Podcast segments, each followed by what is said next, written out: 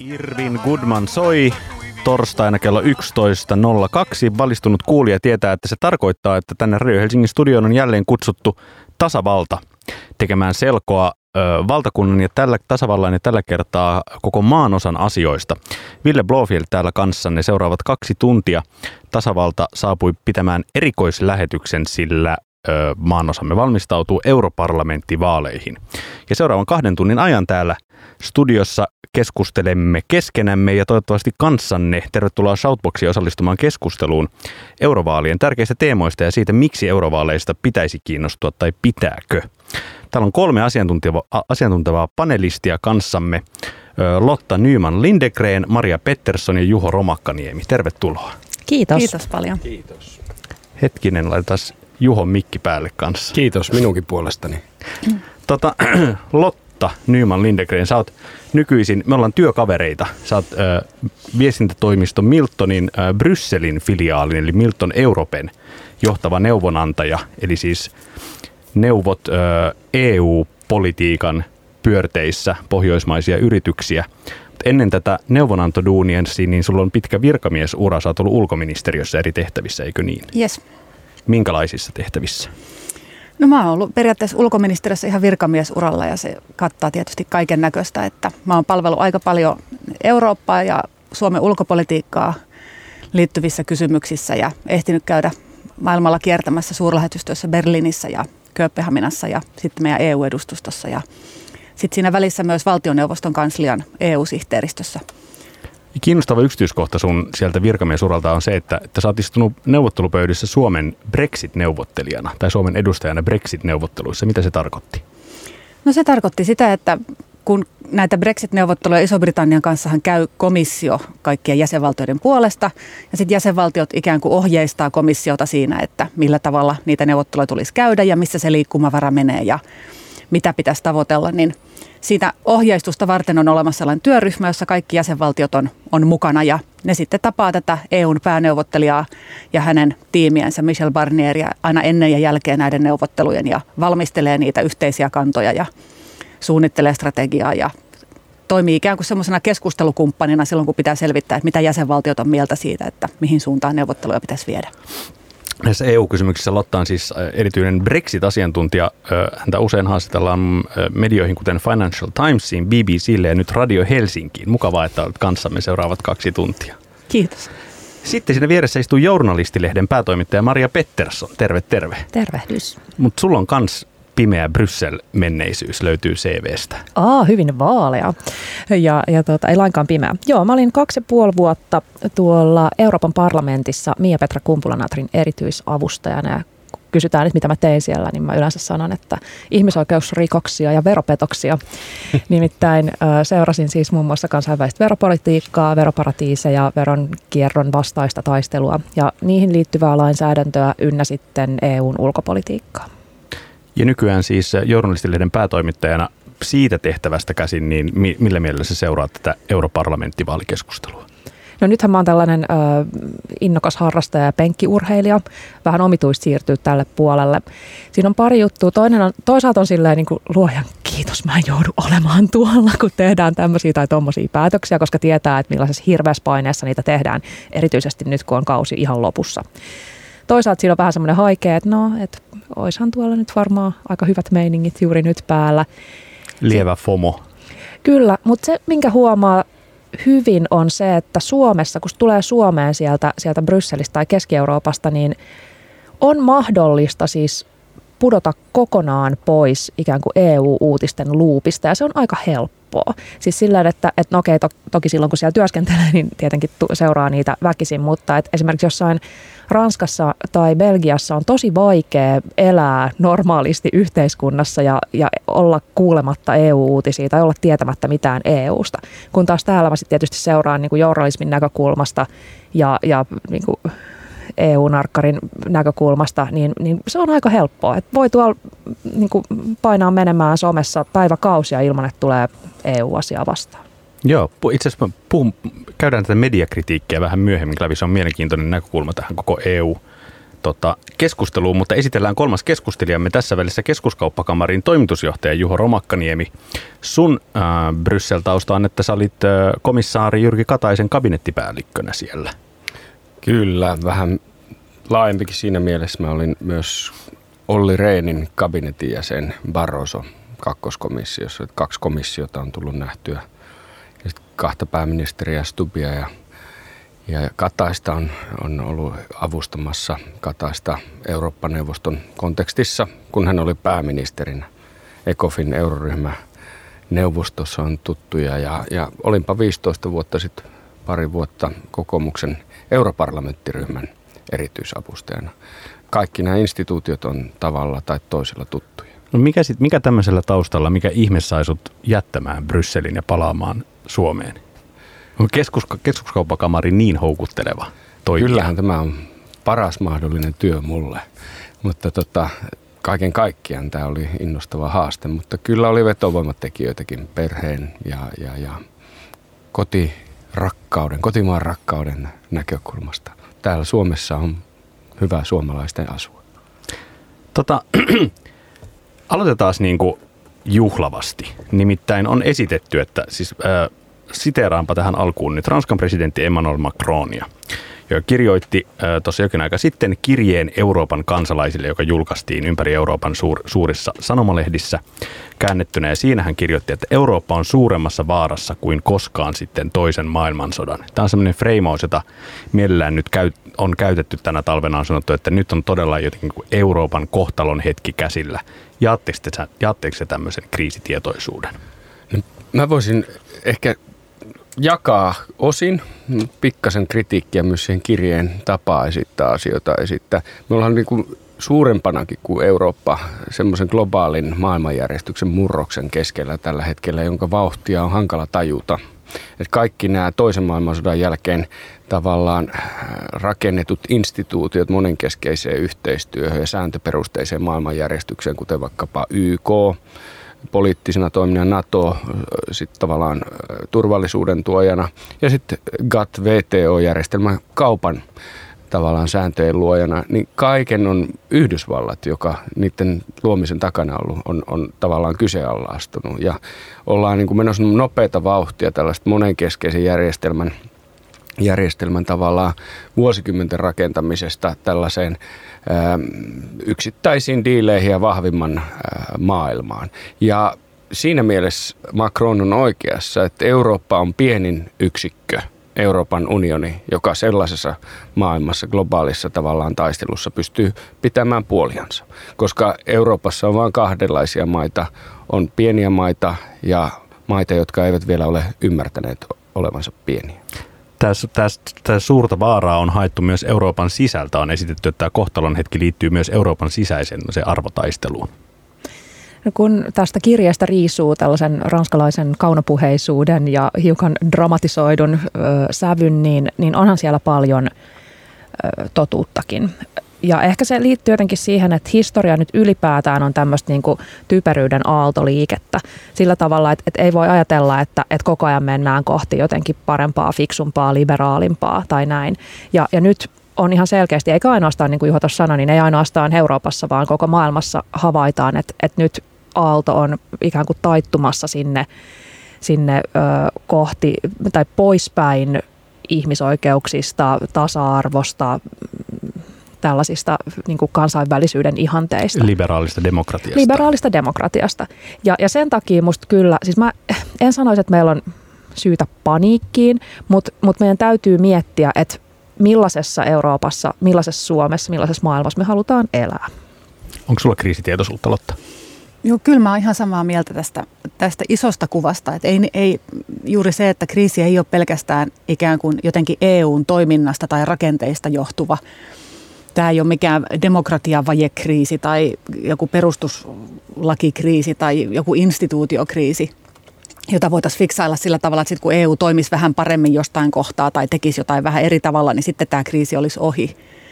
Vaan kyse on nimenomaan, niin kuin, niin kuin Juhokin sanoi, tästä ikään kuin globalisaation aiheuttamasta murroksesta, johon Euroopan pitää tottua ja se tarkoittaa Euroopan osalta juuri sitä, että sen pitäisi löytää jotenkin uudenlainen rooli sekä suhteessa – suhteessa siihen, että millä tavoin me voidaan niitä yhteisiä eurooppalaisia asioita edistää maailmanlaajuisesti, että sitten miten me Euroopan sisällä mm.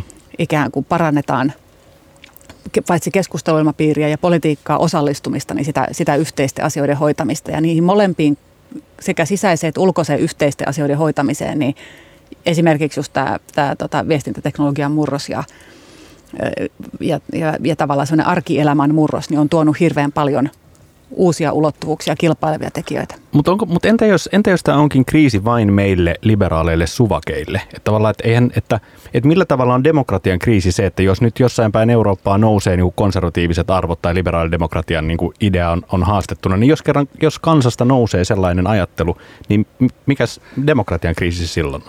No tähän kun mä tykkään aina katsoa iso kuvaa, että ymmärtää missä ollaan menossa, niin, niin tähän voisi ottaa semmoinen 2500 vuoden kaare. Anna mennä. Eli, eli kaikki suuret ajattelijat, jotka on tavallaan demokratiaa määritellyt historiassa tuolta antiikin Kreikasta lähtien, ovat toistaneet kutakuinkin saman sanoman, että demokratia valtiomuotona voi toimia ainoastaan, jos kansalaisten enemmistö ottaa aktiivisesti osaa poliittiseen prosessiin. Tämä on, tämä on tota, Tämä on Jean-Jacques Rousseau sanonut, tämän on sanonut Platon, tämän on sanonut, sanonut Alexander Hamilton, muun muassa USA niin kuin founding fathers. Mutta kansalaiset ottavat osaa. Puolassa kansalaiset ovat äänestäneet lakiaoikeuspuolueen valtaa. Mutta se ei tarkoita äänestämistä. Tässä on se suuri ero. Ja sanotaan, kun Francis Fukuyama 25 vuotta sitten rautaisiripun jälkeen totesi, että on end of history, liberaali demokratia voitti. Niin kyllähän siitä alkoi semmoinen trendi, kun yhteiskunnat oli melko politisoituneet ja polarisoituneet ja, ja debattia käytiin paljonkin. Politiikka oli enemmän osa arkea. Niin tämmöinen depolitisoitumisen kausi oli pari vuosikymmentä, jolloin ihmiset jätti tavallaan keskittyvät yksityiselämäänsä, liiketoimiinsa, työhönsä, vapaa-aikaan ja, ja, ja, ja, ja jättivät ikään kuin politiikan, pol, politiikan ammattilaisille. Eliitti ei etääntynyt kansasta, vaan kansa etääntyi elitistä. Ja sitten niin, hyvin, niin kauan kuin kaikki menee hyvin, talous kasvaa, työpaikkakehitys on hyvää, mitään yllättävää ei tule, tämä varmasti toimii. Mutta sitten kun tulee tällaisia epäjatkuvuuskohtia, finanssikriisi, maahanmuuttokriisi, tällaisia, joissa ihmiset herää, että nyt jotakin omituista tulee rikkoa meidän tavallista arkielämäämme, niin sitten sanotaan poliitikoille fix it, korjaa se, tehkää poliittinen järjestelmä.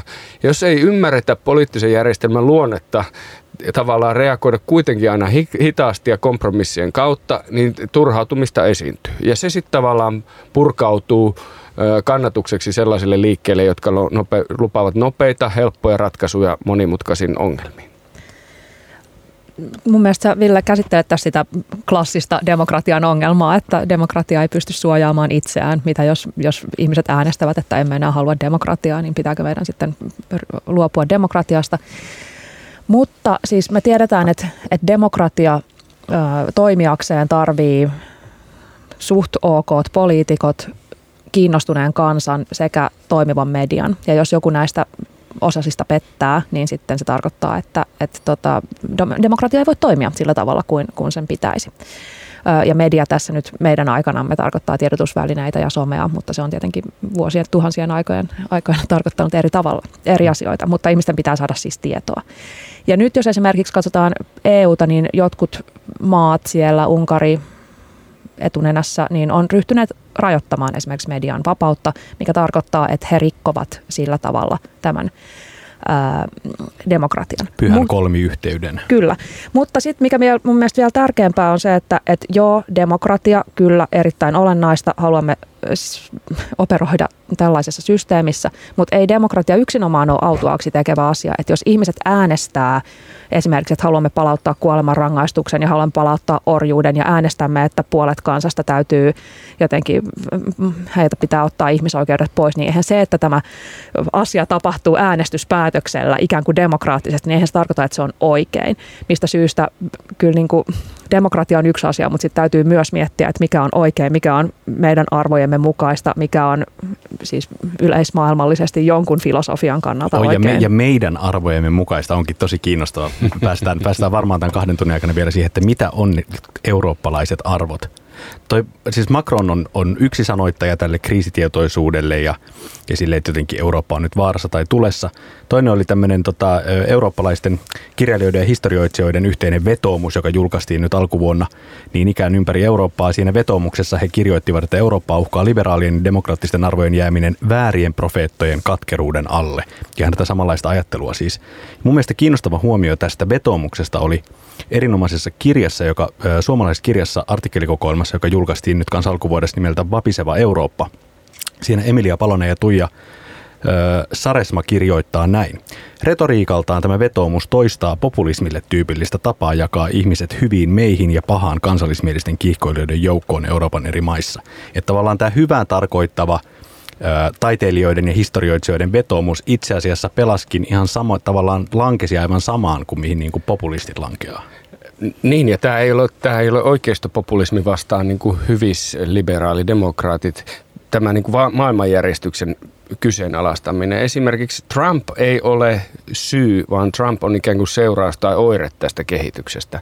Mutta nyt kun katsotaan vaikkapa kauppapolitiikkaa, jossa USA nyt rikkoo näitä maailmanlaajuisia järjestelyitä eikä suostu hyväksymään monenkeskistä ää, sääntöperusteista kauppaa, niin jos nyt tulisi presidentinvaaleissa huimakäännös vasemmalle ja demokraatti voittaisi, niin nykyisillä demokraattien tavallaan tämä demokraattisen sosialismin eetoksella, he ovat aivan yhtä skeptisiä tälle kansainväliselle kauppapolitiikalle ja monenkeskiselle toiminnalle siellä. Eli, eli se ei ole niin ongelma. Brexit on osa tätä tätä oire, oire tästä tavallaan syndroomasta ja me kärsimme nyt niin kuin Euroopassa eri maissa tästä eri tavoin tästä samasta sairaudesta ja nämä eurovaalit tulee olemaan siitä näkökulmasta mielenkiintoiset. Mä seurasin huolella, kun tuossa Milanossa äh, vasta nämä, oikeistoradikaalipopulistit tapasivat Marin Le Pen Salvini.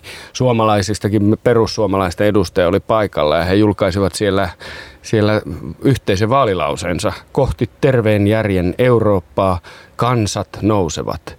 No minäkö muistan, mitä historia kertoo siitä, kun edellisen kerran Euroopassa kansat nousivat, niin siitä oli kyllä terve järki kaukana.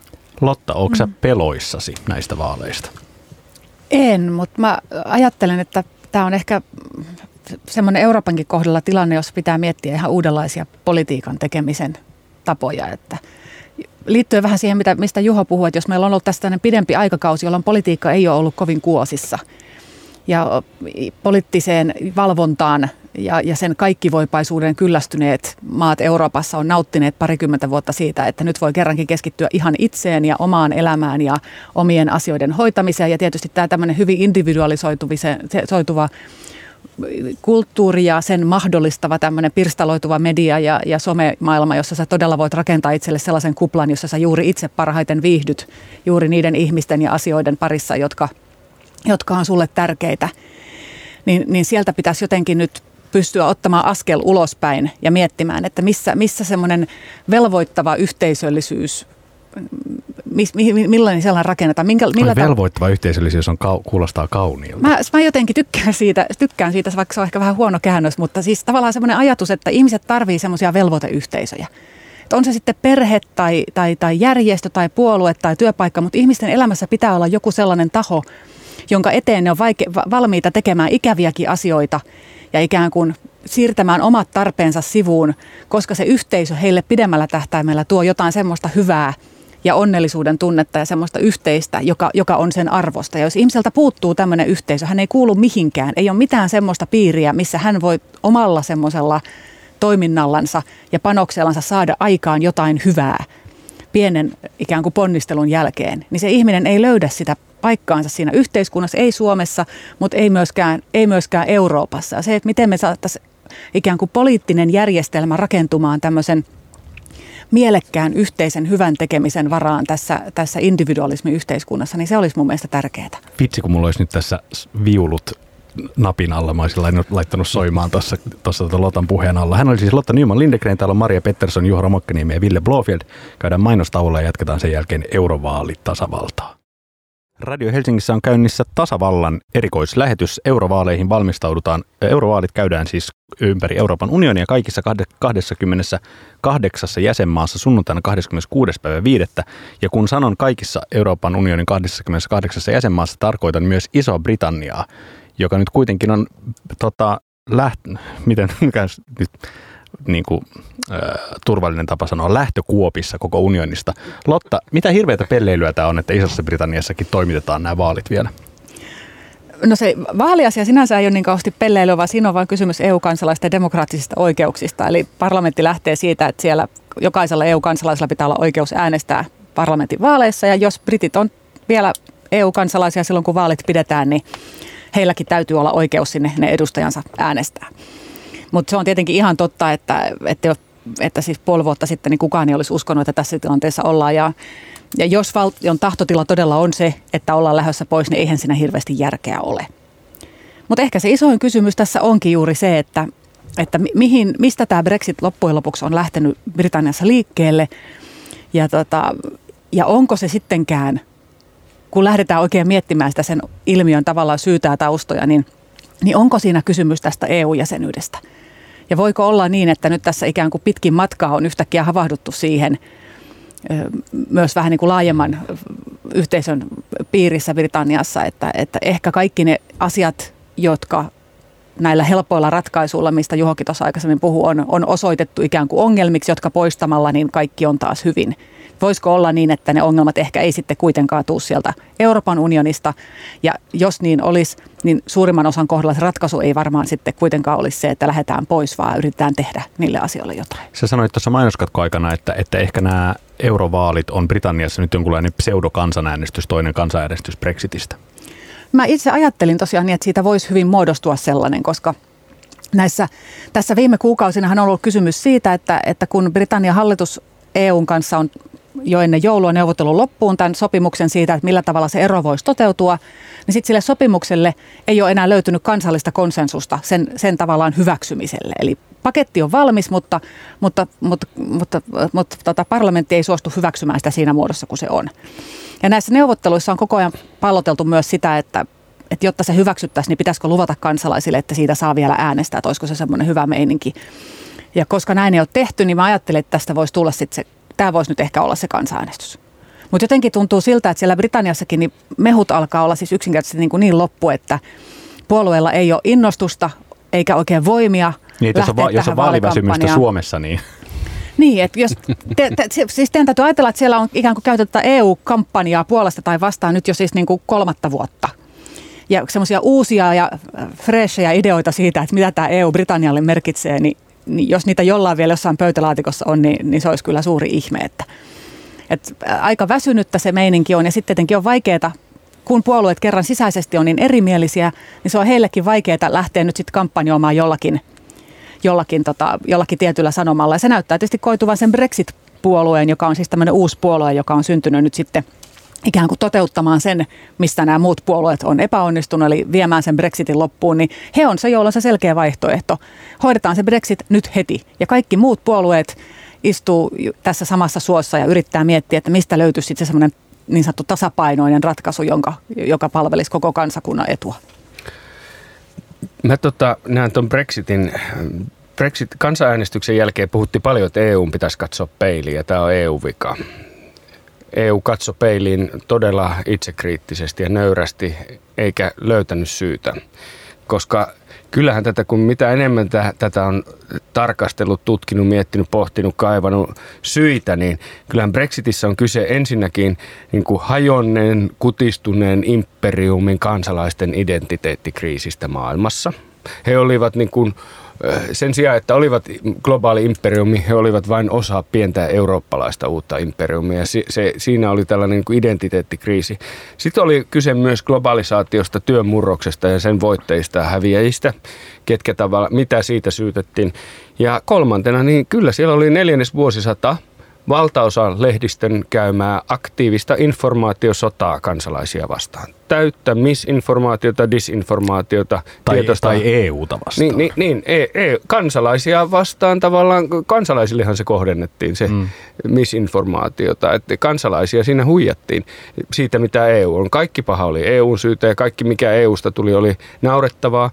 Ja, ja tämän voiman alla ei myöskään poliitikot, se myöskään enemmistö poliitikoista, jotka myös ymmärsivät EUn e positiivisen puolen ja nettopositiivisen luonteen isolle Britannialle, niin he eivät uskaltaneet tavallaan koskaan astua puolustaa, puolustamaan sitä EUta kansalaisten silmissä, niin he pelkäsi tätä mediaa.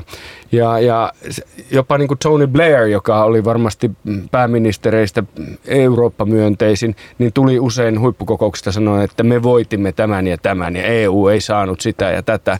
Eikä tullut kertomaan sitä, että yhdessä me EU rakensimme jotain parempaa.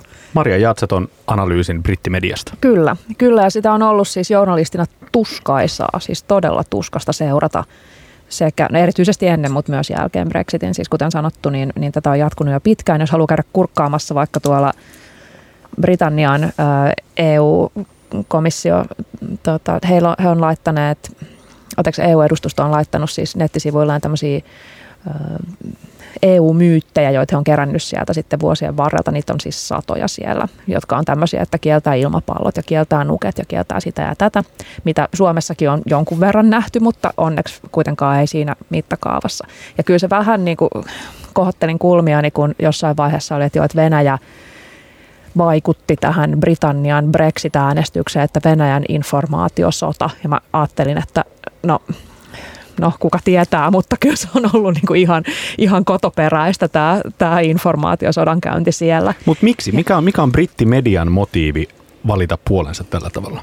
No kyllähän siis, en mä keksi mitään muuta kuin se, että, että tämmöiset kurkunkäyryyskauhistelut on kauhean suosittuja. Ja se on siis, EU, EUsta uutisten tekeminen ei ole helppoa ja tästä voidaan keskustella kohta lisää.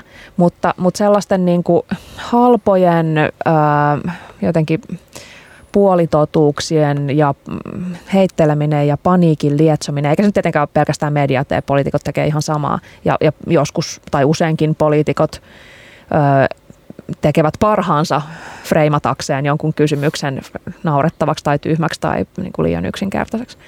Mutta tota, mut kyllä tässä on ollut kiinnostavaa nähdä myös se, että, että nyt kun on ikään kuin paljastunut, että keisarilla ei ole vaatteita, että nämä Brexit-lupaukset ja miten kaikki muuttuu paratiisimaiseksi siinä kohtaa, kun päästään pois, niin, niin ei olekaan toteutuneet, niin, niin brittilehdistö on ollut, tai monet on ollut vähän hämillään, että mitäs tässä nyt, kuuluuko meidän niin kuin edelleen inhota Brit, tota EUta vai pitäisikö meidän nyt sitten jotenkin Entä jos kansa ei halukkaan enää Brexitia? Nythän erilaisten tutkimusten mukaan, niin jos nyt äänestettäisiin, niin se on siinä pyörii, vähän riippuu tutkimuksesta, mutta siinä ehkä 30-40 prosentin paikkeilla, joka, jotka äänestäisi vielä Brexitin puolesta, eli lähtemisen puolesta. Suurin osa haluaisi jäädä. Mutta tota, niin, siis on, on tämä lehdistön osuus ei ole pieni, ja musta tämä kannattaa muistaa ihan jokaisessa EU, hmm. EU-maassa. Ja tota, mutta siis sanotaan, että, että tämmöinen niin EU-vihamielisen poliitikon ja EU-vihamielisen median niin kuin yhteistyöllä olemme nyt tällaisessa tilanteessa. Niin kuin mietin, että eikö toi tavallaan, kyllähän siis poliitikot halki ympäri Euroopan on samalla tavalla käyttäneet EUta ikään kuin tämmöisen niin kuin syntipukkina tai niin kuin sisäpoliittisena öö, niin kuin, öö, pelimerkkinä. Kyllä ja käyttävät edelleen ja sitten joissain se on, maissa se onnistuu paremmin ja jossain huonommin. Esimerkiksi Puolassahan on yritetty, siellähän poliitikko yrittää kovasti sanoa, että, että tota, kaikki paha tulee EUsta, mutta ne penteleen puolalaiset kuitenkin sattuu näkemään, että EU tuo tänne vaurautta ja, ja tota, äh, iloa ja työpaikkoja ja kaikkea, niin ne ei, eivät ota onkeensa, vaan edelleen pitävät EUsta tosi no, no paljon. No osa puolalaisista on siellä toki. No osa puolalaisista, mutta kyllä sielläkin siis, tota, ähm, kun katsoo, että, että kuinka moni pitää EU-jäsenyyttä hyvänä asiana, niin kyllä tietenkin, siis jos siellä äänestettäisiin tämmöisestä, niin voi olla, että äänestettäisiin. No en tiedä miten menisi, mutta siis kaikissa tilastoissa kuitenkin valtaosa puolalaisista pitää EUta hyvänä asiana. Mun mielestä tässä on myös ehkä itselle semmoinen yksi iso tämän Brexit-prosessin myötä valjennut asia on myös se, että kuinka suuri merkitys on sillä, että miten jakautunut Britannia on yhteiskuntana ja miten tavallaan erillään tämä poliittinen luokka ehkä vielä erilaisessa merkityksessä kuin esimerkiksi me täällä Suomessa ollaan totuttu ajattelemaan siitä, niin on. Että se on siis todellinen eliitti. Niin, on todella erillään, että, että siis sitä Brexitiahan ajaa Britanniassa ennen kaikkea sellaiset ihmiset, joiden omaan elämään ja elintasoon ja toimintaan, niin se käytännön vaikutus olisi todella pieni. Ja sitten he ikään kuin syöttää sitä pajunköyttä sellaisille ihmisille, joiden, joiden arki todella sitten kärsisi siitä niistä tota, taloudellisista ja, ja muista vaikutuksista. Että näillä ylähuoneen jäsenillä he voi kyllä lähettää lapsensa kalliisiin yliopistoihin Eurooppaan ja he, heillä on ikään kuin varaa tavallaan ohittaa nämä kaikki Brexitin käytännön vaikutukset, jotka sitten kohdistuu juuri niihin tavallisiin kansalaisiin, joille syötetään sitä, että tämä on teille se pelastava, pelastava ratkaisu. Ja tota, jollakin tavalla mä näen, että, että se, se, se poliittinen vastuu tässä on jäänyt kantamatta. Ja kun äsken puhuttiin siitä, että, että muissakin maissa flirttaillaan tällä EU-kriittisyydellä, näin, näin toki tehdään ja se on, se on semmoinen tota, y, yksi niitä hyviä lyömä, lyömäaseita. On niitä muitakin teemoja, joita, joita tässä tapauksessa voi käyttää. Mutta se, että David Cameron pääministerinä – teki sen, sen ratkaisevan askeleen, että hän, hän, hän ikään kuin lähti siihen junaan mukaan. Ja se ei ollut enää mitään käyrää kurkkua, vaan, vaan hän, hän asetti ikään kuin koko poliittisen uransa ja koko Britannian tulevaisuuden vaakalaudalle vaan sen takia, että hän ajatteli, että tämä on nyt fiksu muuvi, jolla jolla saadaan vähän tota lisää kannatusta mun puolueelle ja me pystytään kyllä kontrolloimaan tämä prosessi ja hoitamaan, että kansalaiset tekee, että media kertoo kansalle, mitä niiden pitää tehdä ja homma hoituu niin kuin aina ennenkin. Et ei kovin suurta arvostusta nyt täältä Nyman Lindegrenin pöydästä. No ei tämmöiselle poliittiselle uhkapelille, niin tosi huonot arvosanat tulee kyllä kaksi, kaksi surkeata, surkeata oppia mediasta ja politiikasta todella voidaan vetää. Ensinnäkin tämä median rooli, siis äh, nämä lehtikeisarit ja nämä, nämä niin kuin, josta varmaan sanotaan median puolella Rupert Murdochin imperiumi, Sky-imperiumi Britanniassa plus monet kustantajat, jotka näitä tabloideja julkaisee, ovat niin kuin olleet pääsyyllisiä tähän sentimenttiin. Murdochhan teki saman Foxilla USAssa, jossa ei ole enää objektiivista totuutta olemassa ihmisten mielissä lehdistössä. Ikään kuin journalismi ja lehdistön vapaus on rikottu eh, tällaisen niin kuin mediaimperiumin toimesta ja se on huolestuttavaa. Ja Suomessa meidän pitää olla tosi tyytyväisiä siitä, että meillä, me ollaan niin kuin lehdistövapaudessa ja, eh, todella korkealla se lehdistöobjektiivinen rooli on olemassa, mutta tämä pitää pitää mielessä. Toinen on sitten tämä Cameronin valinta. Se oli pitkä polku. Cameron Cameron tota, 2007 olin valtiovarainministerin erityisavustaja. Jyrki Katainen oli Lontoossa tapaamassa silloista Labourin valtiovarainministeriä. Menimme Westminsteriin sitten sen jälkeen tapaamaan oppositiojohtaja Cameronia.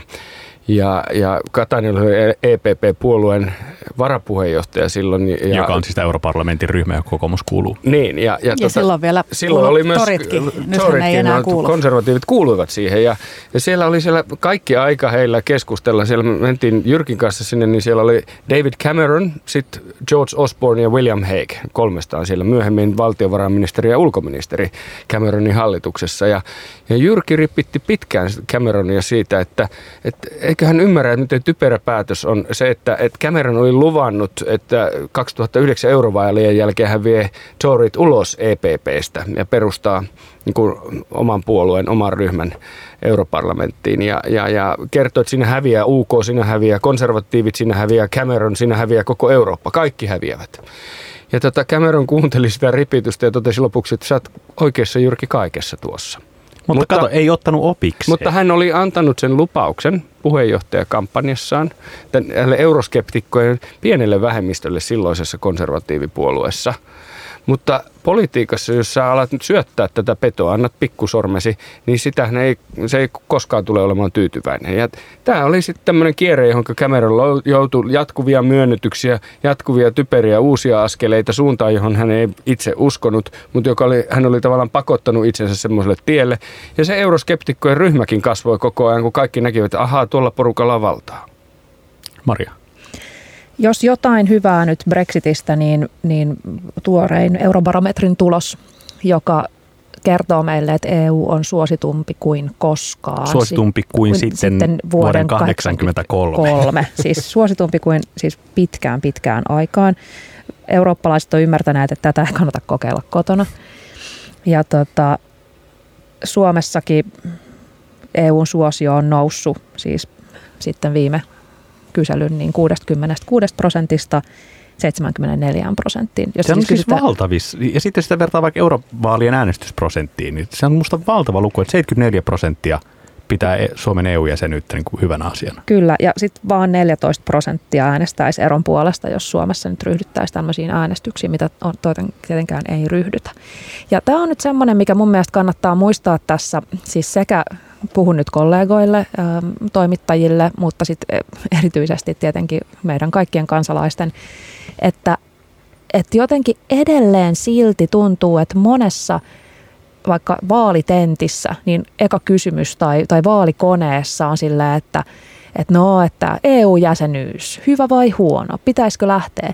Ja, ja se syöttää ikään kuin ihan kummallista näkökulmaa ja, ja tavallaan mediasta voisi saada semmoisen käsityksen, että kuin jotenkin iso osa suomalaisista tai eurooppalaisista olisi sitä mieltä, että EU on huono asia. Kun todellisuudessa, kun me katsotaan kaikkia tutkimusta tästä aiheesta, niin, niin suurin osa, prosenttia niin, suomalaisista niin on sitä mieltä. valtava, valtava enemmistö on sitä mieltä, että EU on joko tosi mahtavaa tai sitten niin vähintäänkin ok. Tai ja, parempi kuin vaihtoehto, niin, niin, tai parempi kuin ei EUta. Niin, niin tota, niin tämä on semmoinen, ja, ja siis vaikka puhutaan joskus vähän alarmistista, alarm, vähän tota, ollaan, ollaan alarmisissa, en pysty sanomaan Alarmistisia. Tätä. Kiitos. Ö, siihen, että, että nyt meillä EU-vastaiset voimat Euroopassa nousee, ja nouseehan ne, mutta kuinka tilastollisesti merkittäviä ne on, niin eipä kyllä, ei halutakaan tietenkään niistä sellaisia, mutta, mutta siis todellisuus kuitenkin on se, että sekä EU-kansalaisista että erityisesti suomalaisista niin merkittävä valtaosa pitää EUta hyvänä asiana. Tuossa samassa eurobarometrissa tosin siis aivan ehdottomasti ylivoimaisesti enemmistö, 68 prosenttia eurooppalaisista pitää jäsenyyttä unionissa hyödyllisenä, mutta toinen ilmiö, mikä siellä on tapahtunut, on se, että, että on noussut myös epävarmuus. 27 prosenttia eurooppalaisista ei tiedä, onko EU-jäsenyys heille hyvästä vai pahasta, eli tämmöinen en osaa sanoa vastaus on kasvanut myös. Tämä ei ole mikään ihme esimerkiksi, jos, jos vaikka sanotaan media tuuttaa sellaista, että mutta pitäisikö nyt sitten kuitenkin, onko tämä ihan realistinen vaihtoehto, että kuitenkin lähtisimme, mitäs ajatellaan, niin, niin tota, ei ihme, että siinä ihminen hämmentyy. Ja toki siis, no kyllä mä luulen, että se, että, että kun, kun kansalainen katsoo, mitä tuolla Briteissä tötöillään, niin, niin tokihan siitä jokainen järkevä ihminen vetää johtopäätöksiä, että ei tämä nyt ihan niin kuin kymppiratkaisu tämäkään. Lämmin kiitos termistä tötöillään. Maria Petterssonille, täällä Lotta Nyman Lindegren, Juho Romakkaniemi ja Ville Blofield studiossa. Käydään katkolle ja jatketaan sen jälkeen keskustelua. Radio Helsingissä on käynnissä erikoislähetys Tasavalta pui täällä eurovaali, teemoja, aiheita ja eurooppalaista identiteettiä.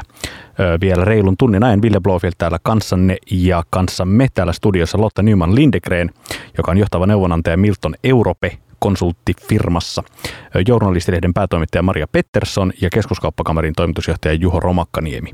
Tuolla shoutboxissa joku kuulija sanoo, ainut syy miksi kiihotun näistä vaaleista hieman on se, että täältä metsän keskeltä on kerrankin mahdollista äänestää RKPtä.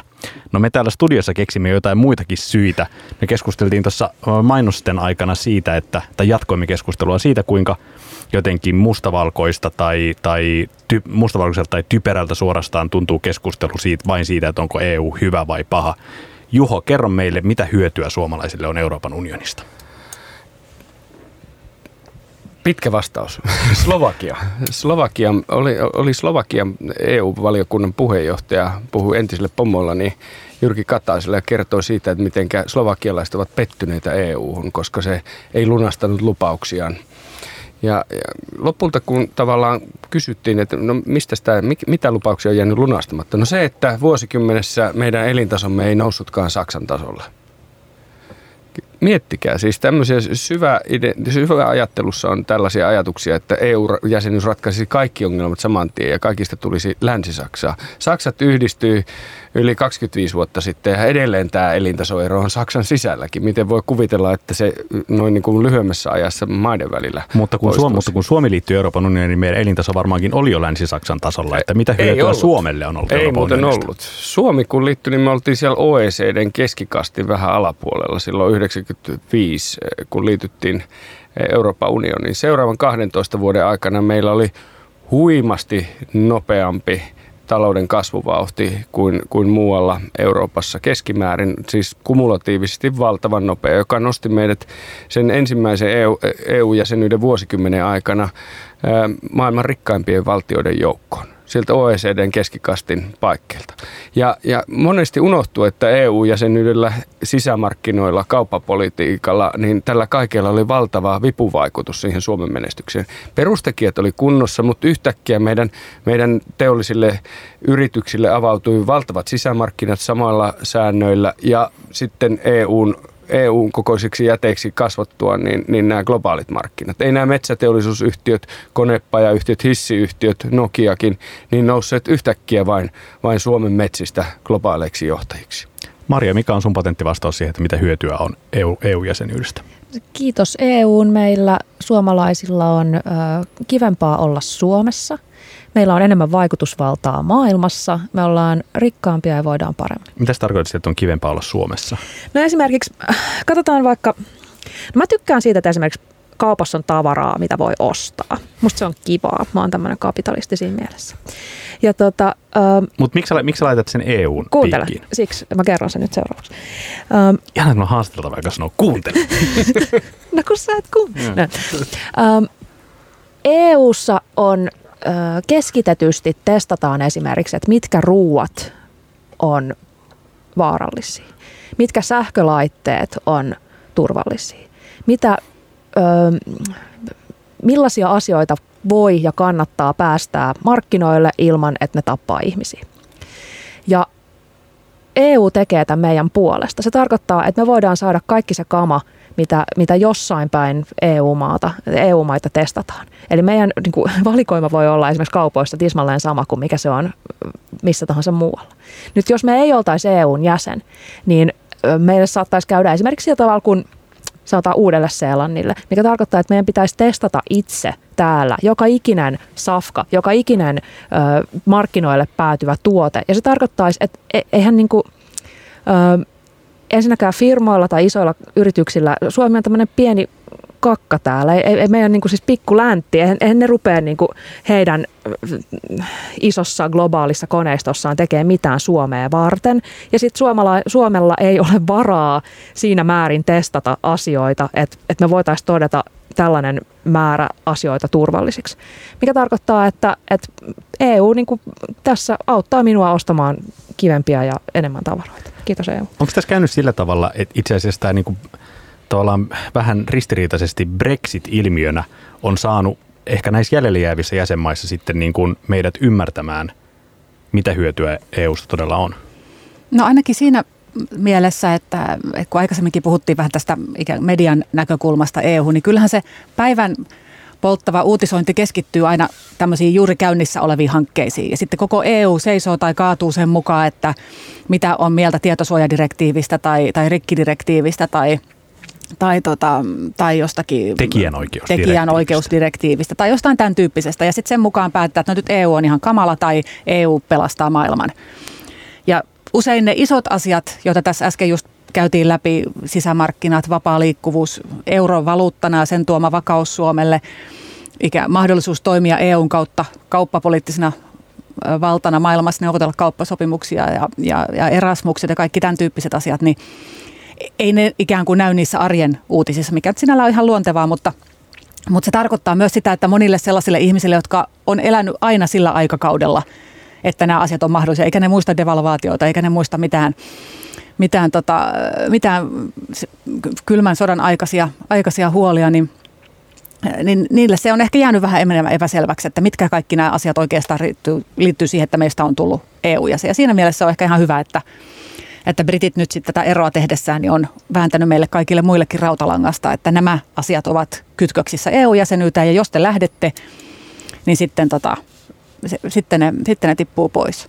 Ja tämä on varmaan semmoinen, että, että ihmiset unohtaa aika nopeasti myös sen, että, että milla, millaista se on ollut aikaisemmin. Joko eivät tiedä, mutta siis katsotaan vaikka nyt roaming-vapautta, mitä siis Mia Petra kumplanaattori neuvotteli sen silloin, kun mä olin hänen avustajana, niin mä seurasin sen prosessin.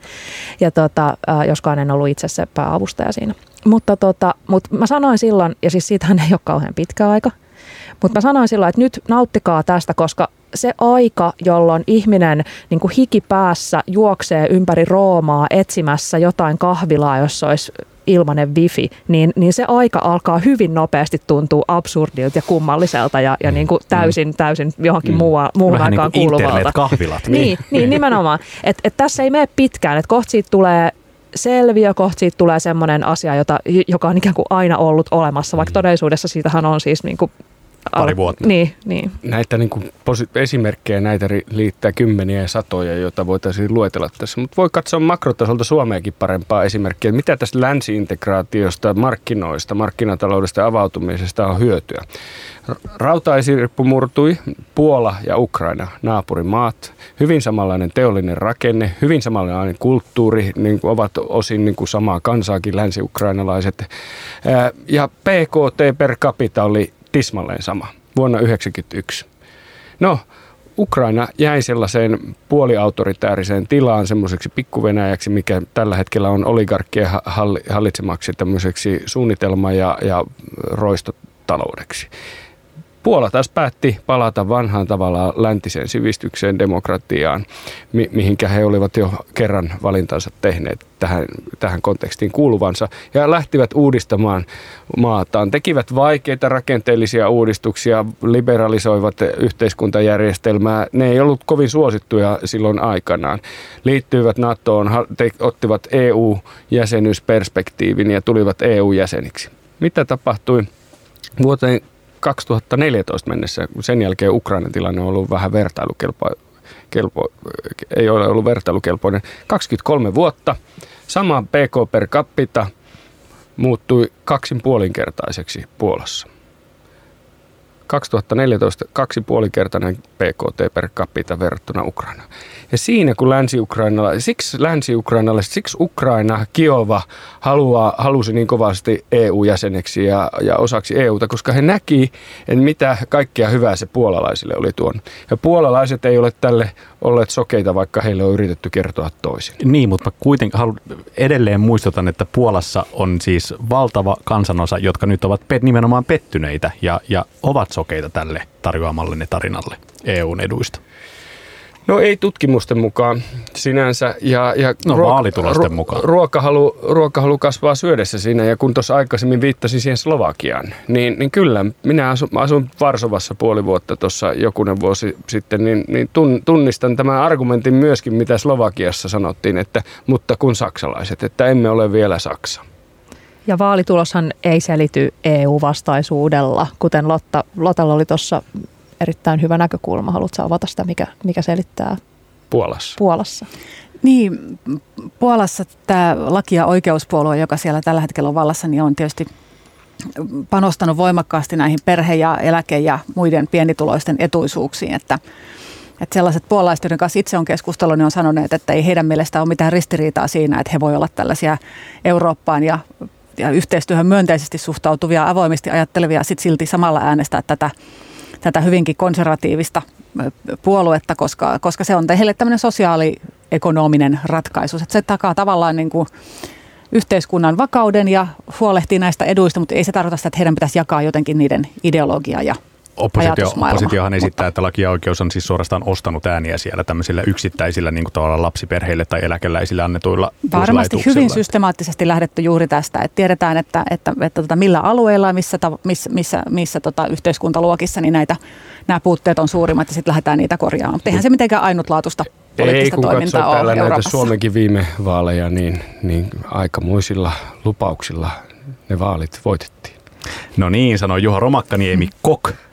Tota, äitini suuri viisaus on muista päivittäinen palautuminen ja, ja siitä versio on nyt se, että tässä kun tunti on puhuttu, niin kuuntelemme kappaleen Madonna, varhaista Madonnaa.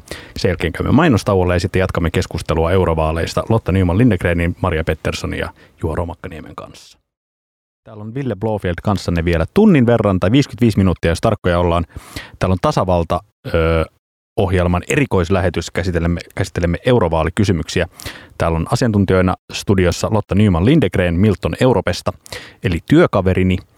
Journalistilehden päätoimittaja Maria Pettersson ja keskuskauppakamarin toimitusjohtaja Juho Romakkaniemi. Tuolla Shoutboxissa kommentoitiin meidän äskeistä keskustelua melkoista EU-suitsutusta. Lähes kaikki EUn aikaan, aikaansaamiksi mainitut asiat ovat joko olleet olemassa tai olisi hoidettu kansainvälisten pitkään toimineiden organisaatioiden toimesta, oli EU tai ei. No jos kerran meitä siirrytään EU-suitsutuksesta, niin käännetään vähän näkökulmaa. Kertokaa, missä EU on epäonnistunut tai mikä mielestäni on ollut EUn suurin virhe, Maria? EUn isoimmat ongelmat lähtee siitä, että siellä on niin monta ihmistä, jonka, niin monta ihmistä ja niin monta maata, joiden pitäisi olla samaa mieltä tai edes lähes samaa mieltä. Eli siis päätöksentekokyvyttömyys. No joo ja ei. Siis siellähän kaikenlaisia päätöksiä siellä kyllä syntyisi. Mutta tota, mutta sitten tähän mä yleensä sanon, että nämä on hemmetin vaikeita asioita. Nämä on 500 miljoonaan ihmiseen ainakin vaikuttavia asioita, jossa 28 maata yrittää tehdä parhaansa. Ja ja niin kuin totta hitossa ne on, ne, niissä menee aikaa ja totta hitossa ne niin kuin on epätyydyttäviä joillekuille. Tämä ei ole helppoa, ei tämä ole mikään kauppalistan laatiminen, että pitää päättää, että ostaako niin kuin kauramaitoa vai lehmänmaitoa. Nämä on niin kuin tosi vaikeita asioita, niin totta kai ne vie aikaa ja totta kai ne on hankalia. Siis tätä ei sitä, siis poliittinen päätöksentekosysteemihän on tarkoituksella vaikea nimenomaan, ja hidas. Nimenomaan, ja, no, mutta sitten tota, vaikka sanon tämän, niin kyllä kuitenkin joissain asioissa, joissa periaatteessa kaikki tietää, että tarvitaan isoja radikaaleja toimia, niin kuin vaikka ilmastokysymykset, niin, niin on myös totta, että ei koskaan päästä ihan niin radikaaliksi tai ihan niin ö, kattavaksi kuin mitä ehkä maapallo tarvitsisi. Et sen takia, koska joudutaan tekemään kompromisseja tai saadaan tehdä kompromisseja, sitähän siis politiikka on kompromissien taidetta, niin, niin, tota, niin totta kai sitten monet osapuolet jäävät siitä tyytymättömiksi. Ja sitten sit, jos tätä tyytymättömyyttä ei pystytä käsittelemään tai ihmiselle ei pystytä selittämään, että minkä takia me nyt päädyttiin tähän ratkaisuun, joka on vaikka 60 prosenttia siitä, mitä sä toivoit, tai 70 prosenttia, eikä 100 prosenttia, niin miksi se silti on enemmän voitto kuin häviö? Ja jos tässä epäonnistutaan, niin kuin ollaan usein epäonnistuttu, niin, niin, tota, niin sitten se vaik- saa EUn vaikuttaa siltä, että siellä ei tehdä asioita. Juho, mikä on EUn suurin epäonnistuminen? No, mä tartun tähän EU-hehkutukseen, mikä täällä oli. Siis, suitsutus. Niin suitsutus. Niin me vaan tuotiin esille ne edut. Siis mikäänhän asia, mikään hallintomalli, mikään ei ole täydellistä, mutta me tavallaan haluttiin varmaan aiemmassa osiossa tuoda esille se, että EU on ollut ehdottoman nettopositiivinen ratkaisu Suomelle ja kaikille sen jäsenmaille. Että se on tuonut enemmän lisäarvoa kuin vaikeuttanut tai hankaloittanut asioita. Silloin se niin kuin tavallaan kannattaa sitä jatkaa.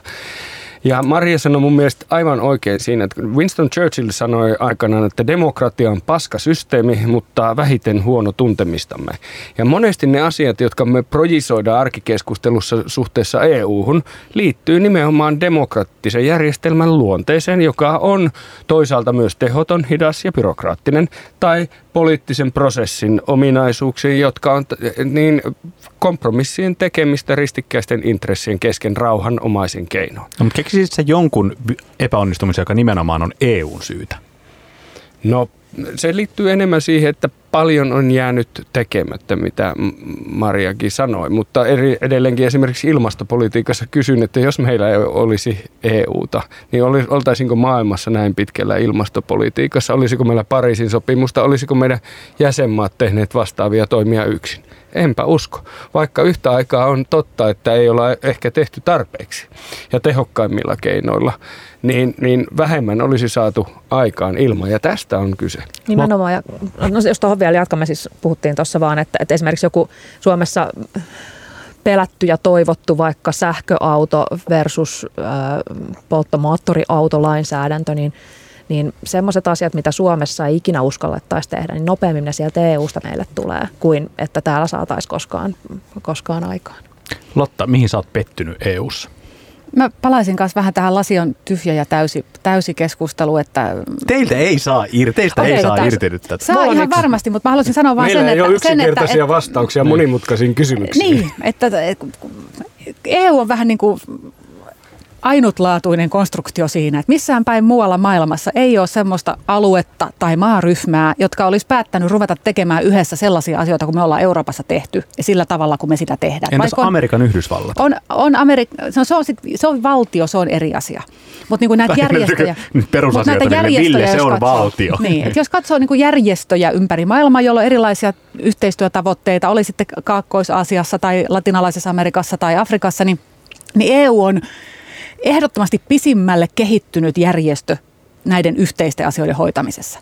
Ja aina voi toki kysyä, no onko se nyt sitten hyvä vai huono, ja voisiko joku toinen järjestö olla tehnyt sen paremmin tai eri tavalla, ja miksi se kestää niin kauan ja miksi se on näin hankalaa ja vaikeaa. Mutta totuus on se, että me ollaan päätetty tehdä jotain sellaista, mitä ne muut maanosat ei ole. Ja siinä taustalla tietenkin vaikuttaa ne Euroopan hirvittävän äh, järkyttävät ja dramaattiset kokemukset maailmansotien ajalta ja, ja sen jälkeen, joka on ikään kuin saanut meidät tätä, tätä yrittämään yhdessä.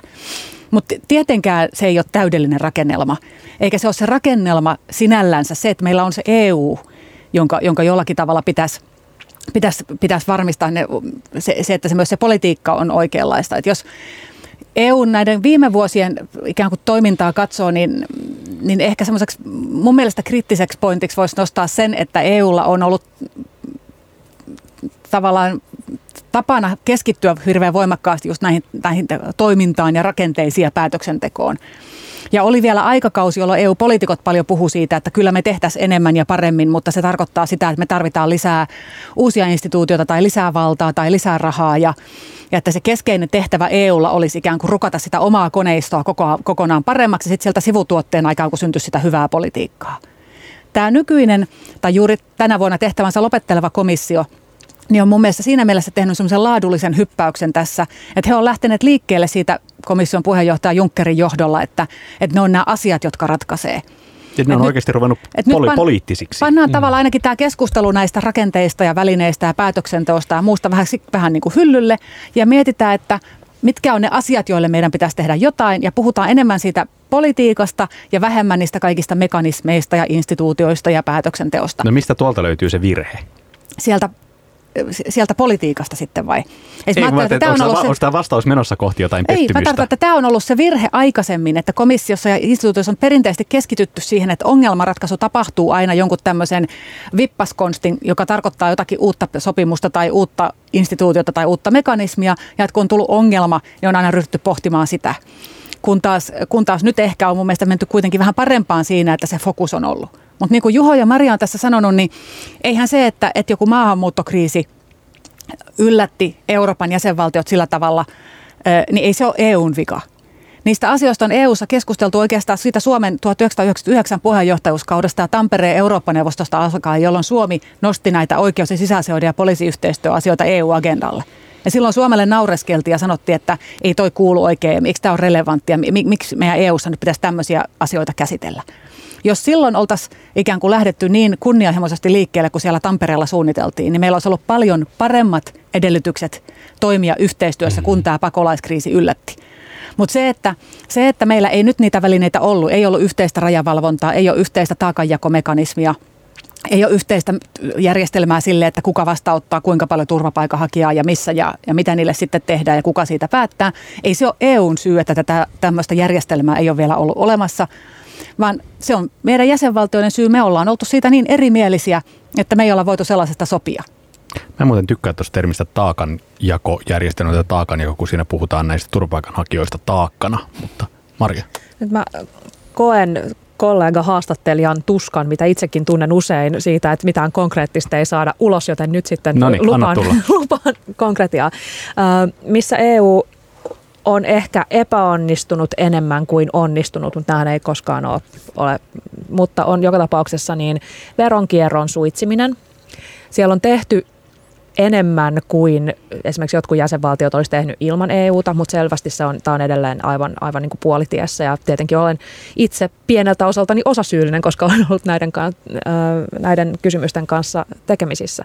Mutta että siitä ei olla päästy sopimukseen, että, että miten voitaisiin, ja tämä liittyy osittain siihen, että, että EU:ssa on semmoinen sääntö, että, että tota veroasioista niin kaikkien pitää olla samaa mieltä ennen kuin niitä voidaan muuttaa.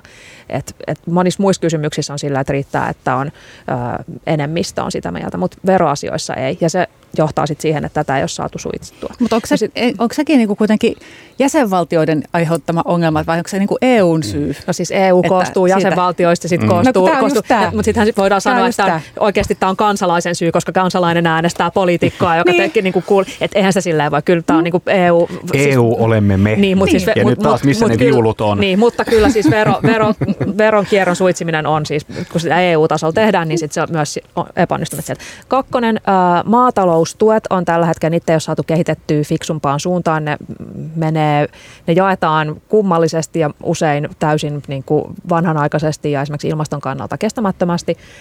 Ja, tota, ja kolmas on sitten se, miten EU hoiti, siis miten, on samaa mieltä siitä, mitä Lotta sanoi, että, että ei ole EUn vika, että ö, esimerkiksi jäsenmaat tyri tämän, niin kuin osaltaan tämän, tämän tota, ää, turvapaikanhakija-asian tai kriisin, mutta pitää kyllä myös paikkansa, että EUn päätöksistä johtuen meillä on ollut siis ää, inhimillinen kriisi ja ihmisiä on kohdeltu sillä tavoin, että, että se ei osu kyllä mihinkään 2000-luvun arvoon, ei Euroopassa eikä muualla. Niin kyllä tämä palaa monesti nämä puutteet, EUn puutteet nimenomaan näihin jäsenmaihin. Jäsenmaat pystyy kampittamaan tai olemaan haluamatta EU viedä jotain asiaa eteenpäin. Tämä on niin pienimmän yhteisen nimittäjän hakemista liian usein. Esimerkkinä sisämarkkinat. Sisämarkkinoiden kehittäminen, joka Suomelle esimerkiksi äärimmäisen tärkeä, tuonut valtavasti vaurautta hyvinvointia Eurooppaan. Vaikka tietysti silloin, kun markkinat muuttuu, vaikka ne kasvaisikin, niin lyhyellä aikavälillä joku saattaa olla häviäjä. Palveluiden sisämarkkinat on sellaiset, jotka on aivan alikehittyneet edelleenkin, vaikka niitä on yritetty viedä eteenpäin. Junckerin komissio yritti tietotaloutta ja kiertotaloutta pistää liikkeelle, mutta aika laihoin tuloksin. Onneksi muovistrategiassa päästiin eteenpäin, mutta se on, ne on sellaisia asioita, joissa pitäisi mennä eteenpäin.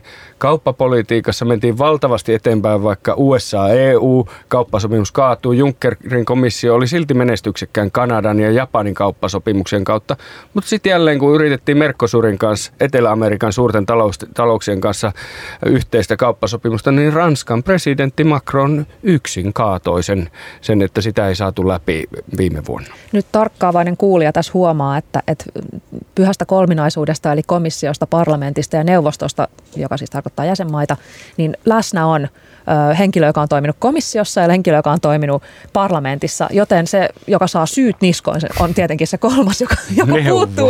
On siis neuvosto. Ehkä tästä neuvoston ääni. neuvostossa. Me olemme, me olemme kaikki. Niin, niin, niin, niin, niin, mutta, siis, mutta pitäähän se paikkansa, että, että siinä missä äh, komissio usein esittää ja parlamentilla on enemmän valtaa ottaa radikaaleja näkökulmia sen takia, että, että parlamentti voi toimia ikään kuin tämmöisenä EUn omana tuntona sen takia, että siellä ei vaikka ole mitään budjettivastuuta. Voidaan sanoa, että näin pitäisi tehdä ja sitten sieltä tulee ja usein parlamentti on radikaalimpi kuin, kuin komissio tai neuvosto ja sitten taas neuvosto, eli siis jäsenmaat, jotka niin kuin A maksaa tämän kaiken ja sitten tota, ja, ja panee täytäntöön ja näin, niin ne sitten on hyvin konservatiivisia ja yrittää, että voidaanko muuttaa mahdollisimman vähän, kun taas parlamentti on, että voidaanko muuttaa mahdollisimman paljon.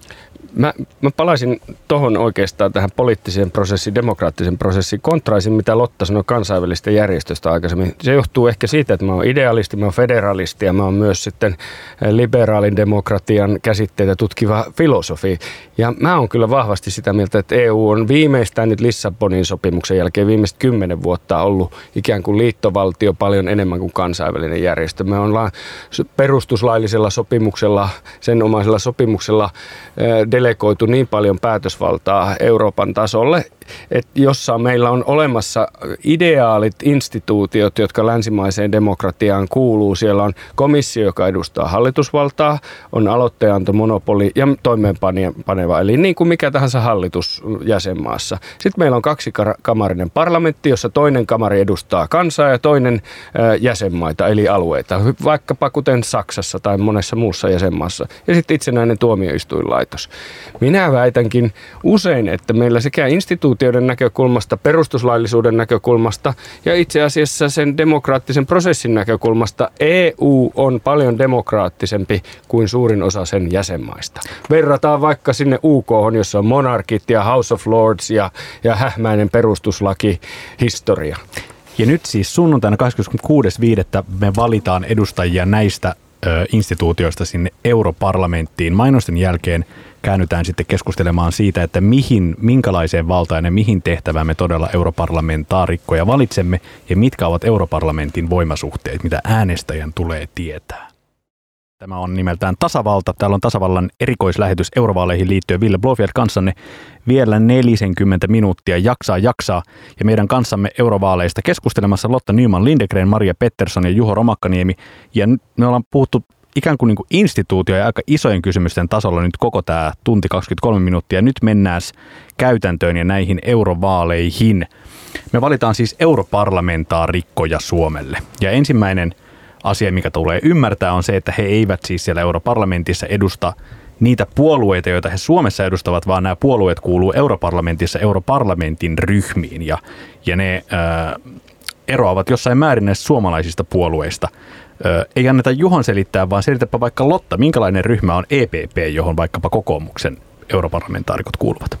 Se on Euroopan kansanpuolueen ryhmä ja se kokoaa yhteen tämmöisiä ikään kuin kristillisdemokraattis-konservatiivisia puolueita Euroopasta keskusta oikealta ja tällä hetkellä parlamentin isoin ryhmä. Ja että tota, koko, suomalainen kokoomus on ehkä siellä niin kuin liberaalimmasta päästä, arvoliberaalimasta päästä. Kyllä, kyllä näin on, että nämä eurooppalaiset puolueethan muutenkin on, on suuria ja se sateenvarjo, siellä on katto, katto korkealla, että semmoisen yhden eurooppalaisen puolueperheen alle niin mahtuu tietysti hyvin, hyvin monenlaisia toimijoita. Et Suomesta silloin, kun kristillisdemokraatit on ollut mukana parlamentissa, niin, niin, niin he ovat istuneet tässä samassa – samassa ryhmässä.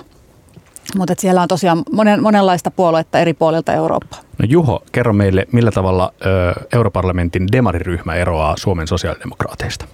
No oikeastaan samanlainen katto korkealla ja seinät leveällä elementti tulee ensimmäisenä mieleen. Että pitää ymmärtää, että kun vaikkapa on, on EPP-suhteen jotain Orbanin puoluetta, Fidesz-puoluetta pidetty silmätikkuna ja sitten SNDllä on omat romanialaiset ongelmansa myös, niin, niin kun on isoja puolueita, hyvin erilaista poliittista kulttuurista, niin sinne mahtuu aina, aina joukko erilaisia tekijöitä ja mustia lampaita. Mutta noin niin kuin isossa kuvassa tämä suomalainen puoluekenttä ja eurooppalainen puoluekenttä kuitenkin aika hyvin kuvastaa toinen toisiaan. Maria, aikamoinen sekalainen seurakunta on europarlamentin vasemmistoryhmä, johon Suomesta kuuluu vasemmistoliiton meppi, mutta sitten siellä on kaiken maailman viiden tähden liikettä ja muuta. Kyllä, äh, se on, siis sinne kuuluu kaikkea semmoisista hyvin vanhakantaisista kommunisteista, sitten taas tällaisiin kuitenkin markkin... Merja Kyllösiin. Niin, niin, ja siis sellaisia, jotka ajattelee, että ehkä toi niin markkinatalous kuitenkin saa elää. Ja tota, ähm, se on siis, se on mun mielestä ollut siellä sillä tavalla, että siellä on tullut briljantteja yksittäisiä meppejä ja sitten joskus siellä on ollut pikkasen hankalaa saada, saada tota yhtenäistä mielipidettä muodostettua. Entä sitten nämä ympäri Eurooppaa nousevat populistiset puolueet? On, on esitetty, että siis varmaankin nyt tota, Bannonin avulla tai ei, niin, niin kuin tämmöiset populistiset liikkeet ja puolueet varmaankin tulevat olemaan näiden eurovaalien voittajia ympäri Eurooppaa tai monissa maissa ainakin ka- kasvattavat suosiotaan, mutta että liberaalidemokratian niin kuin jotenkin pelastajana on esitetty sitä, että se on kuitenkin niin hajanainen porukka, että ne ei tavallaan, että se se joukko liikkeitä ja puolueita ei Europarlamentissa pysty muodostamaan niin yhtenäistä blokkia kuin vaikkapa sitten joku EPPn sisällä olevat puolueet on pystynyt.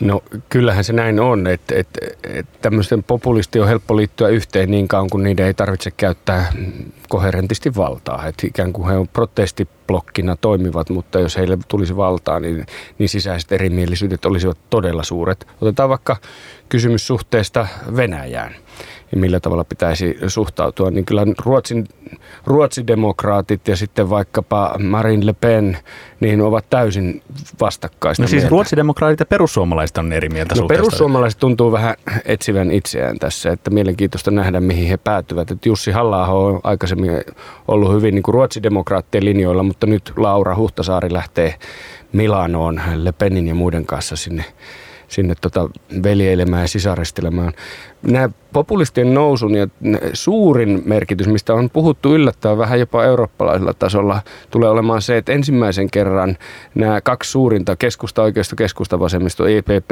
SND, niin eivät kahdestaan muodosta parlamentin enemmistöä. Ja ne on ennen ollut tämmöinen pakkoavioliitto, että on kannattanut olla yhdessä, koska tota, on saanut käyttää kaikkea veltaa, mutta sitten on tavallaan kuitenkin oltu vastakkain poliittisesti monissa kysymyksissä. Mutta tämä rikkoutuu nyt kaikissa projektioissa näiden kahden kahden paikkamäärä jää alle puoleen, joten he joutuvat tekemään yhteistyötä tavallaan enemmistön saamiseksi, todennäköisesti liberaalien, ehkä vihreiden kanssa.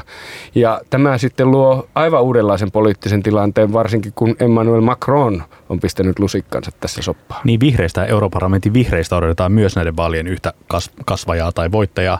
Tota, Lotta, minkälaisen sä näet tämän populististen puolueiden mahdollisen niin kuin vallan tulevassa europarlamentissa? Uskotko, että he kykenevät yhteistyöhön muodostamaan jonkun blogin? Piti ensin sanoa, että mutta tietenkin tämä vaalivoittajakäsite on kärsinyt vähän inflaation. Mun mielestä meidän eduskuntavaaleissakin oli voittajia hirveitä määriä, mutta siis jos jokainen, joka vähän kasvattaa kannatustaan, on niin kuin vaalivoittaja, niin sitten mä hyväksyn tämän ajatuksen siitä, että nämä populistipuolueet on niin kuin vaalivoittajia. Mutta tämä onkin tämäkin on semmoinen asia, missä pitää jollakin lailla laittaa asiat perspektiiviin. Että eihän ne populistit siellä parlamentissa niin kuin mitään jättiläiskokosta ryhmää tule muodostamaan. Et he toki, et, vaan se avainkysymys tulee olemaan nimenomaan just se, että kun nyt tällä hetkellä heitä istuu siellä kolmessa eri ryhmässä ja sitten vielä joitain yksikseen semmoisena yhden miehen ja naisen porukoina, että löytävätkö tosiaan tällaisen yhteisen sävelen ja muodostavat tämmöisen yhden ison ryhmän. Ja niin kuin Juho sanoi, niin yksi kysymys on just tämä suhde Venäjään, mikä heidän pitää ratkaista siinä. Ja sitten, tota, sitten tota, toinen kysymys on se, että mikälainen voisi olla sitten semmoinen agenda, mitä he ajaa. Että tämä Bannonin ajatteluhan perustuu siihen, että tämän uuden ryhmän identiteetti muodostuu tämmöisen konservatiivisen nationalismin, ääri-islamin vastustamisen ja, ja maahanmuuton vastustamisen ympärille. Hmm.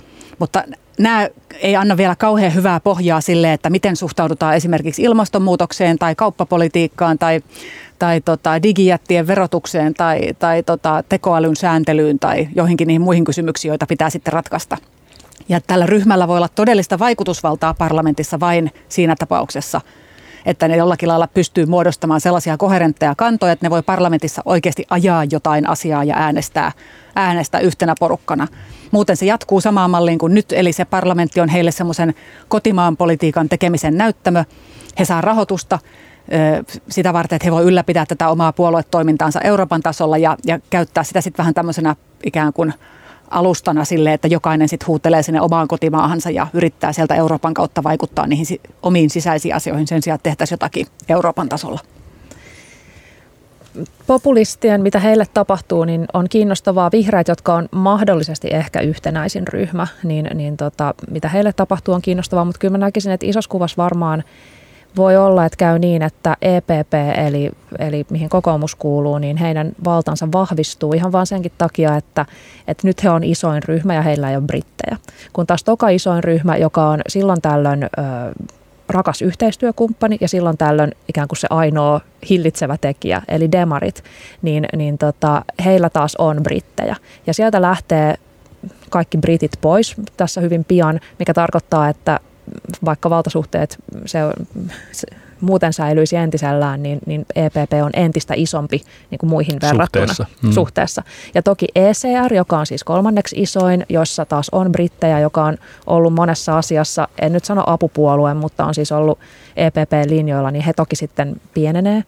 Mutta joka tapauksessa niin, niin on mun mielestä nähtävissä, ja nyt voidaan sitten keskustella, onko se riski vai, vai niin kuin iloinen voitto, että, että EPPn valta varmaan vahvistuu. Ja nythän tilanne on se, että sekä komissiota, että parlamenttia, että neuvostoa johtaa siis EPP-läinen, ja jos nyt vielä lisää, niin EPP-läinen 60 valkoihonen mies. Että se siitä Euroopan yhtenäisyydestä, tai anteeksi, Euroopan moninaisuudesta.